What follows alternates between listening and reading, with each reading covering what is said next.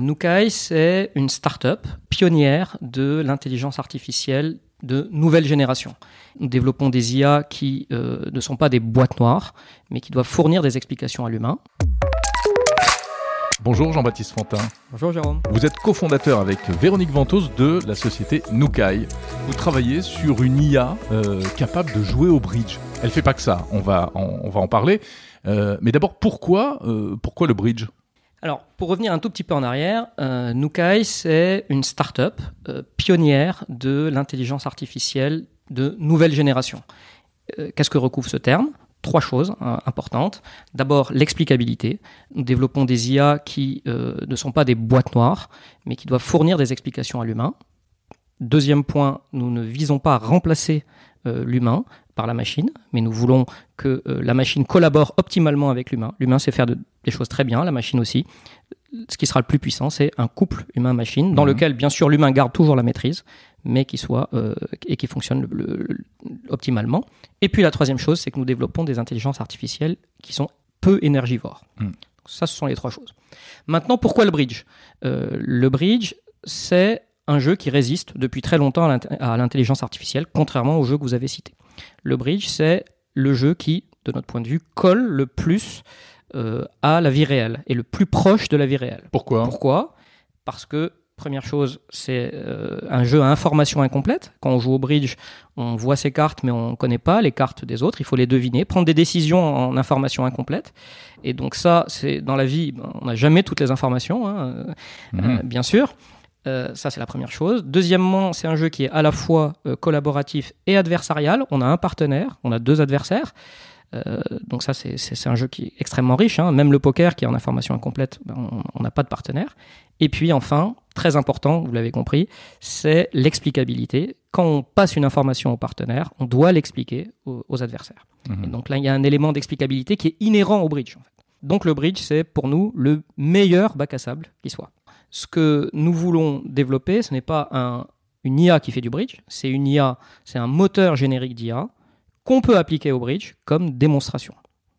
Alors, au-delà du bridge, ça pourrait servir à quoi?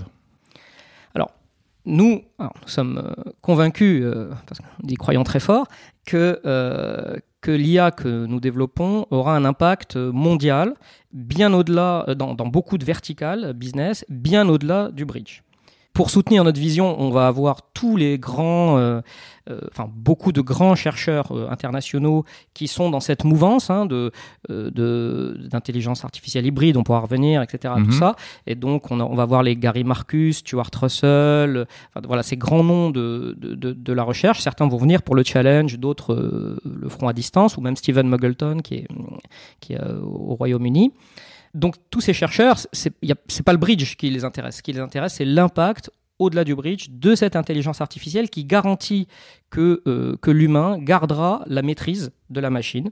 Pour le moment, c'est n'est pas un sujet, c'est une inquiétude, mais qui sait, dans 10, 15 ans, euh, les machines seront devenues puissantes et il faut bien des approches qui garantissent que l'humain gardera toujours cette maîtrise. Alors, vous dites explicabilité. On sait qu'en effet, c'est souvent un point noir hein, qu'on reproche à des IA boîtes noires, précisément. Euh, mais concrètement, euh, comment faites-vous? C'est-à-dire que vous n'utilisez pas les mêmes outils, les mêmes euh, systèmes, mécanismes d'intelligence artificielle, les réseaux de neurones, ces choses-là? Si, nous les utilisons, nous les utilisons comme un outil parmi d'autres. Et bien sûr, ça serait, ça serait idiot de se priver de la puissance de ces approches, comme les réseaux de neurones qui ont fait leurs preuves et qui, et qui, font, et qui continueront de faire leurs preuves, euh, bien évidemment. Maintenant, On peut, Est-ce qu'on peut rappeler en brièvement euh, ce que c'est finalement qu'un réseau de neurones? Un réseau de neurones, c'est euh, de l'optimisation de, de poids pour, pour sortir, par exemple, des décisions. Et classifier. Par, enfin, voilà, la- la- le plus simple, c'est de classifier des images. Alors, Mhm. si on lui rentre en entrée beaucoup d'images, euh, imaginons qu'il y a des chiens et des chats, euh, et puis, ben, il va, si on, si on, si on va, si on dit, ben, ça c'est un chien, ça c'est un chat, ça c'est un chien, ça c'est un chat, bon, ben, en sortie, après, quand il a- on met une nouvelle image, ben, il trouve que c'est un chien ou que c'est un chat. Par Grâce contre, à- il vous dira pas pourquoi. Il vous dira pas parce qu'il a euh, des moustaches. il vous dira juste c'est un chien ou c'est un chat. Et c'est comme ça qu'il peut se tromper. Il peut croire que c'est un chien parce qu'il a toujours vu qu'il y avait de la neige autour et tout d'un coup il n'y a plus de neige. Exactement. Euh, voilà, donc les, les, les, réseaux de neurones peuvent être faciles, et c'est une grande préoccupation aujourd'hui, hein, c'est qu'ils peuvent être trompés euh, par des. Il suffit de brouiller, d'envoyer un, un, un, signal qui est complètement imperceptible à l'œil nu, et pour euh, pour leur faire prendre des, des décisions, euh, des décisions qui vont. Mhm. Alors, voilà, il y a des il y a des il y a des cas bien connus, hein, dans, notamment dans le véhicule autonome, parce que là, là il s'agit de décisions critiques. Oui, bien sûr. Mhm. Donc là, effectivement, euh, donc tout ce qui est explicabilité euh, est très important euh, pour les décisions critiques. D'accord. Et on appelle ça réseau de neurones parce que ce sont des connexions qui se font à plusieurs niveaux. hein. Voilà, voilà. Alors le, le grand public souvent euh, confond en pensant que les réseaux de neurones, euh, il y a une proximité avec la façon dont fonctionne le cerveau humain. Euh, ben non, c'est pas le cas. Voilà. Alors vous, c'est ça, mais pas que. Voilà, exactement. C'est ça, mais pas que.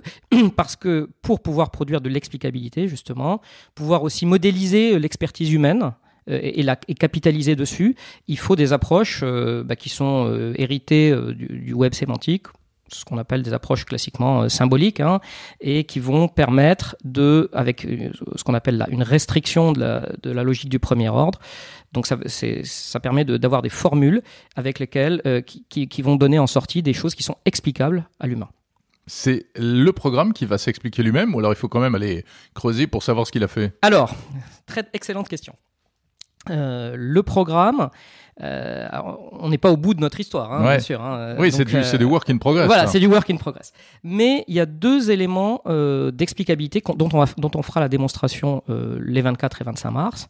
Tout d'abord, on a un premier outil qu'on appelle le NUX, qui est un explainer. Alors, il prend en entrée des parties qui sont jouées par un humain ou par une machine, et il va expliquer la stratégie euh, qui, a été, euh, qui a été suivie.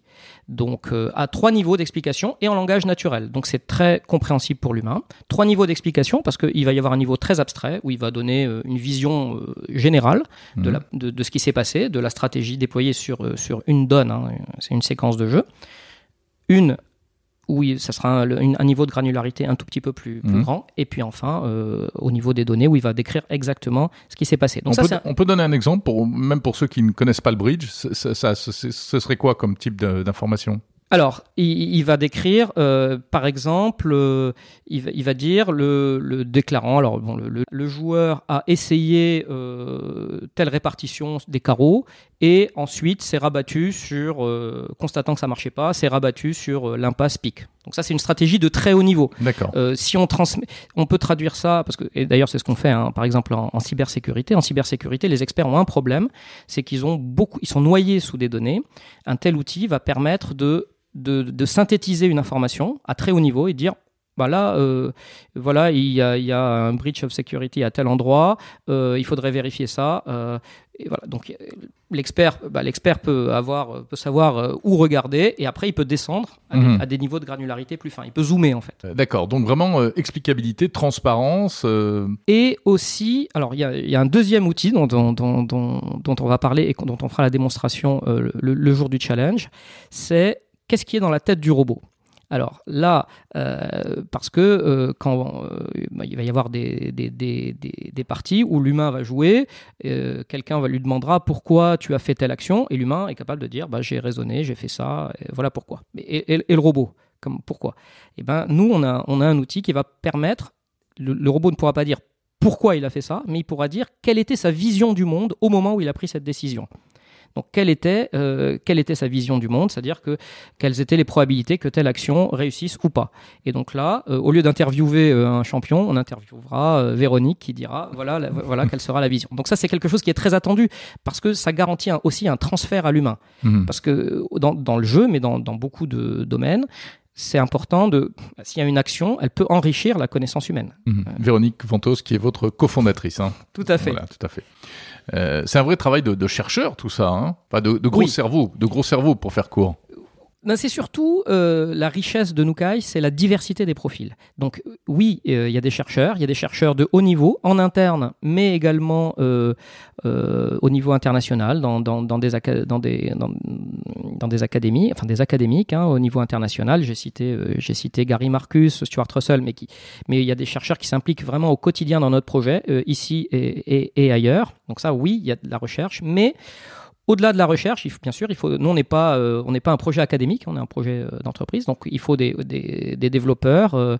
et puis, ce n'est pas que de l'intelligence artificielle. On a, enfin, d'abord, on a des chercheurs qui viennent de différents domaines de l'intelligence artificielle, des gens qui sont spécialistes des réseaux de neurones, euh, et puis euh, des gens qui sont spécialistes plutôt des, approches symboliques. Hein. Donc déjà, il s'agit de faire travailler ces gens ensemble, ce qui dans le domaine académique est très rare.